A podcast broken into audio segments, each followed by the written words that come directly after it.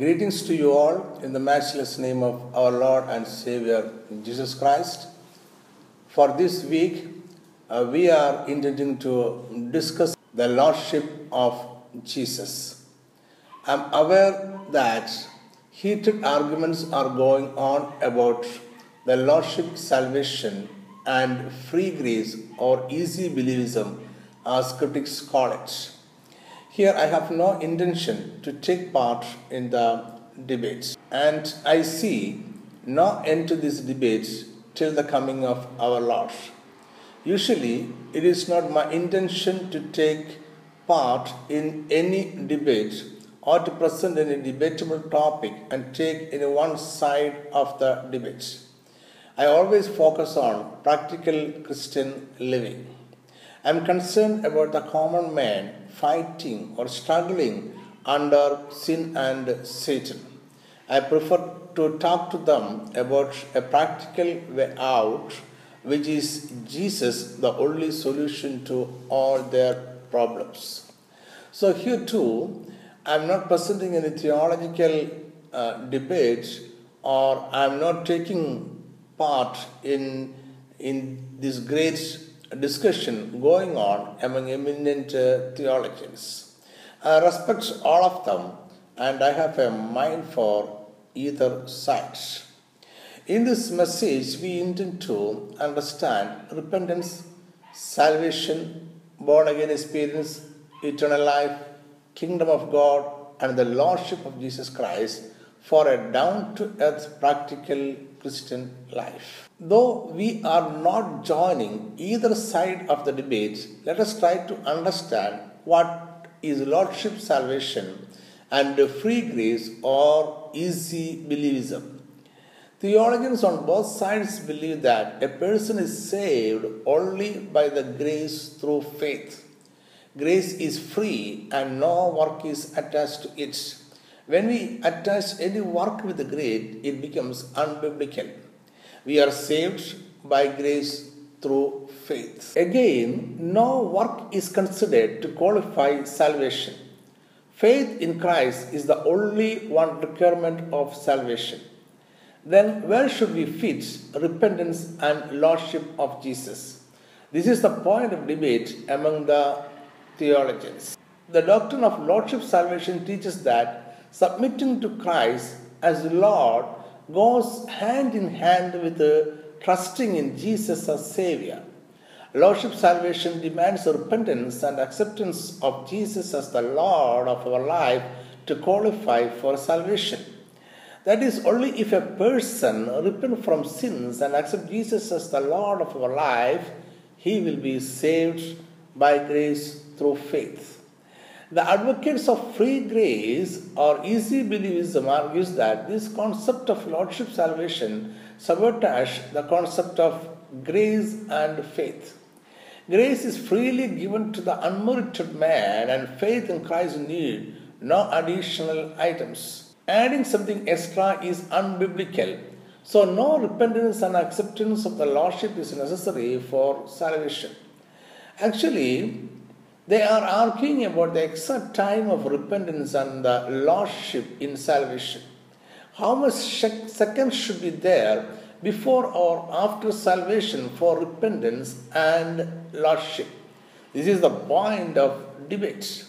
One argues that all must happen simultaneously, and the other argues that there is plenty of time for repentance and for accepting Jesus as uh, his Lord of his life after salvation. The debate is going on and will go on. In this message, we are not trying to settle any issue. We are intending to study the importance and the necessity of the Lordship of Jesus in the life of a born again Christian. We are talking about practical Christian life.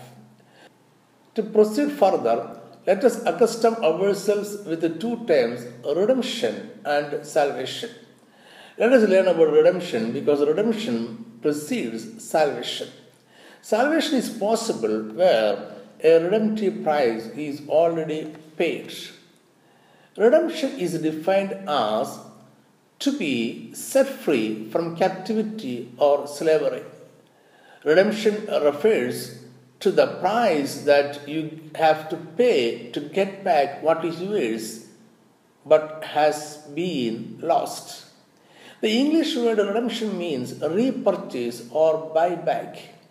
That means something that had been yours has fallen into the authority of another person, and now you are paying a price and buying it back as your own. In the Jewish Torah, the term referred to the ransom of slaves. It is the price paid to buy back or free a slave.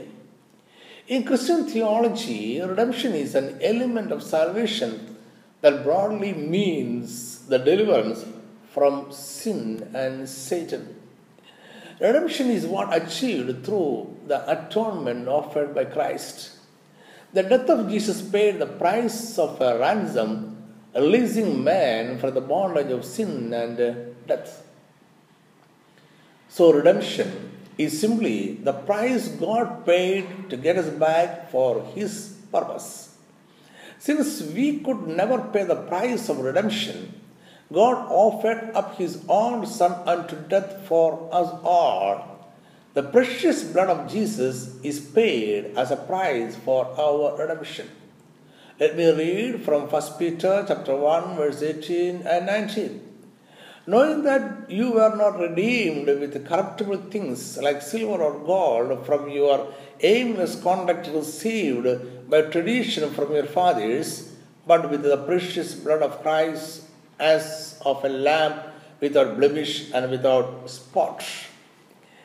Salvation is simply deliverance from danger or suffering. Salvation is to deliver and protect. A definition of the Christian doctrine of salvation would be the deliverance by the grace of God from eternal punishment for sin which is granted to those who accept it by faith in the Lord Jesus. Biblical salvation refers to our deliverance from the consequence of sin, therefore involves the removal of sin.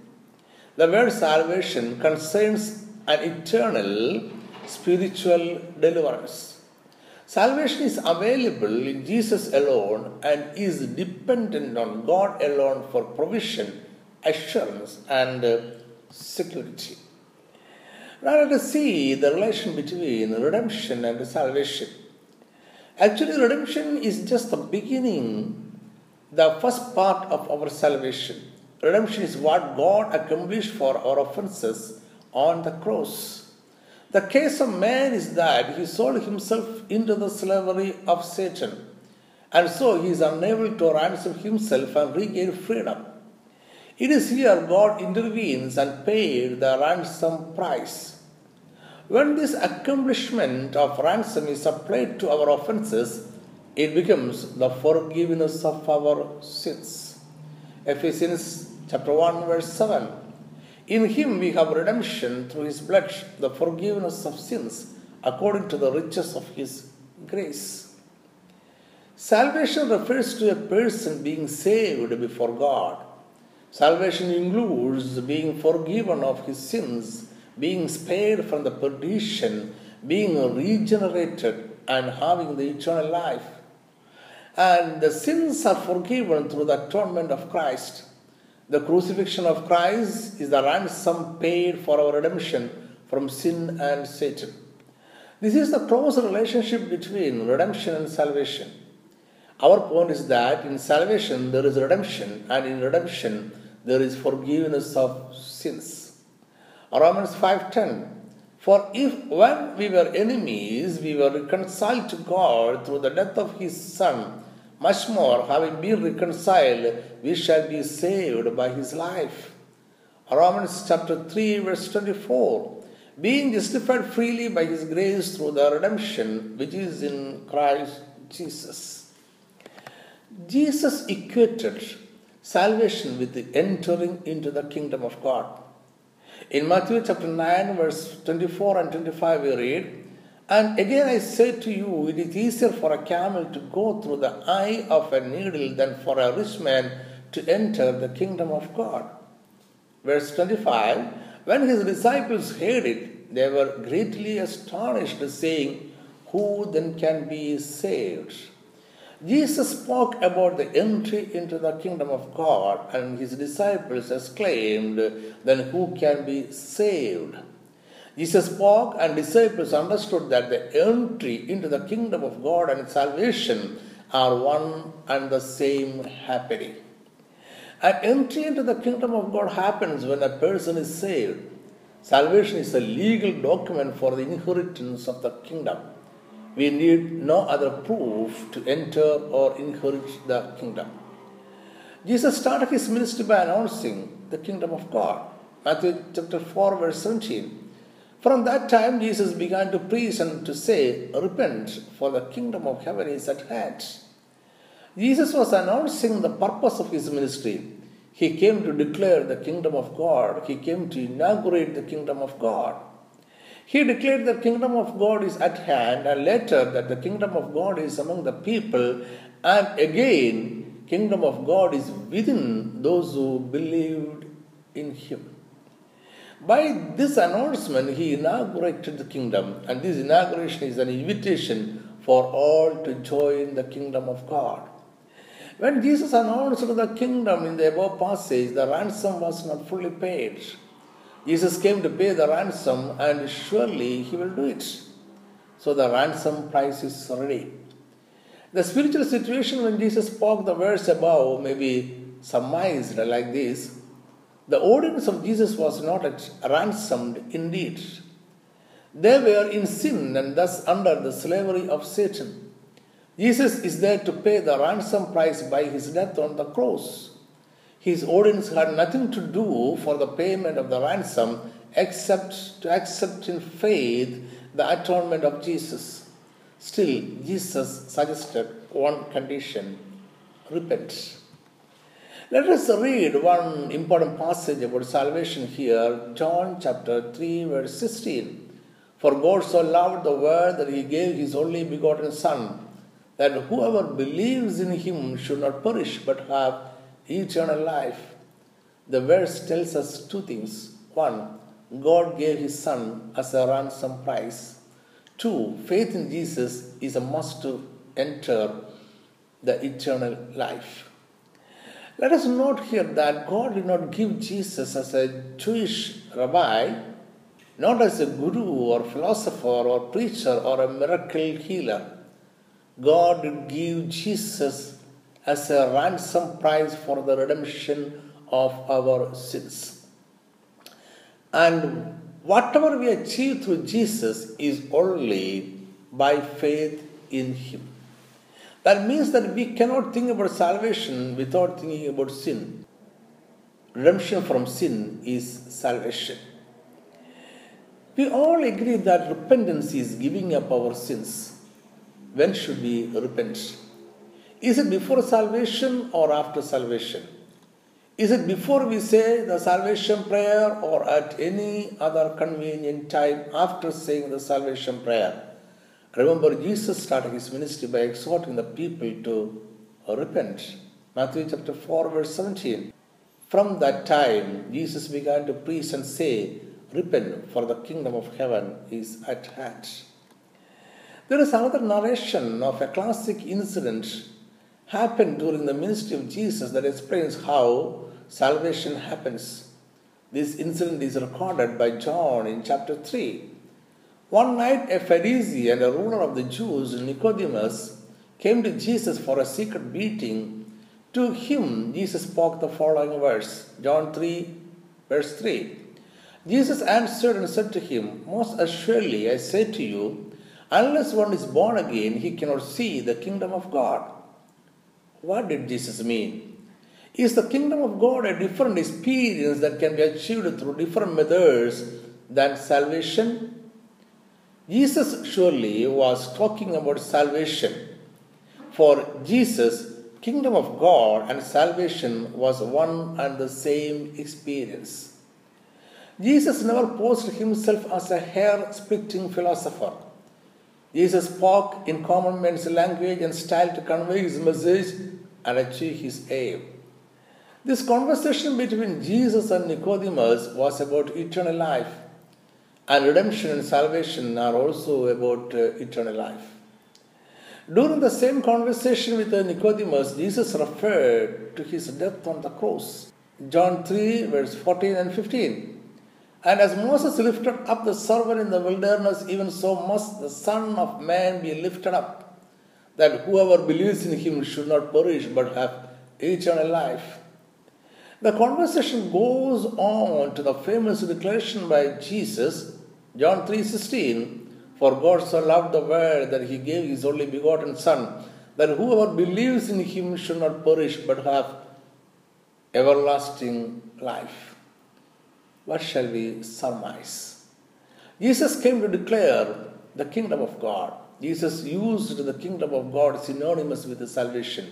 Salvation, repentance, faith, and born again experience are ways to enter the kingdom of God. Entry into the kingdom of God is entry into eternal life. Everything happens through Jesus alone. Now, let us move to another subtitle The Kingdom of God. Kingdom of Heaven or Kingdom of God was a theme of Jesus' message. Jesus has repeated this theme again and again and has spoken synonymously with the salvation and born again experience. Jesus came to restore the kingdom of God. Now, what is a kingdom? A kingdom must have four elements one, a king, two, a domain or sphere of authority, three, citizens, and four, laws. It is common knowledge that all kingdoms demand a faithful allegiance to the kingdom and the king from its citizens. That means all citizens in the kingdom must accept and surrender to the lordship of the king. The kingdom is actually the lordship of the king. The kingdom of our Lord is not a physical kingdom, it is spiritual. That means the lordship of our Lord is spiritual. All who enter the kingdom enters into the lordship of Jesus. And Jesus is exhorting people to repent so that they can enter into the kingdom. Repentance is necessary for entering into the kingdom. In other words, the kingdom of God is at hand, but an unrepented heart keeps the people away from the kingdom. And Jesus is exhorting the people to repent so that they can enter the kingdom of God. That is the importance of repentance in the kingdom of God. Again, when Jesus speaks about entering into the kingdom of God, he is referring to the present plight of the people. They are out of the kingdom. So there must happen a change. They have to shift their allegiance to another king.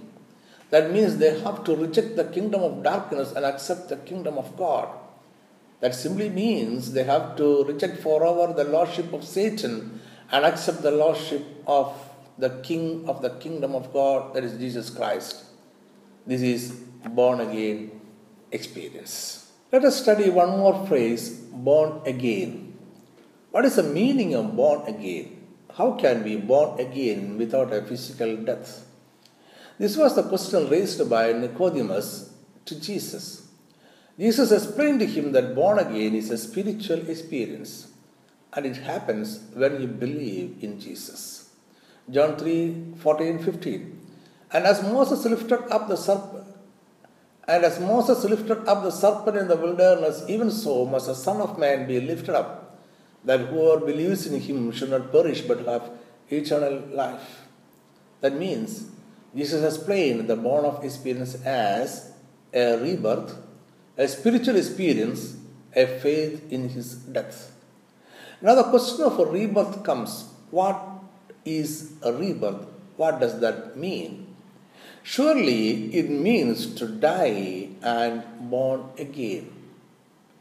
None can be born again without going through death. Since born again is a spiritual experience, the death and birth are also spiritual experience. One has to die to the present life and born to a new life. It is death to the kingdom of Satan and his lordship and birth into the kingdom of Jesus and into his lordship. Let me conclude this message here. Let us just put whatever we have been discussing in a sensible manner. Salvation, kingdom of God, born again experience are synonymous happenings. What we receive after all these happenings is eternal life. Faith in Jesus is the only way to enter the kingdom of God. Faith in Jesus is the born again experience. It is death to the kingdom of darkness and birth into the kingdom of God. It is rejecting the lordship of one king and surrendering to the lordship of Jesus.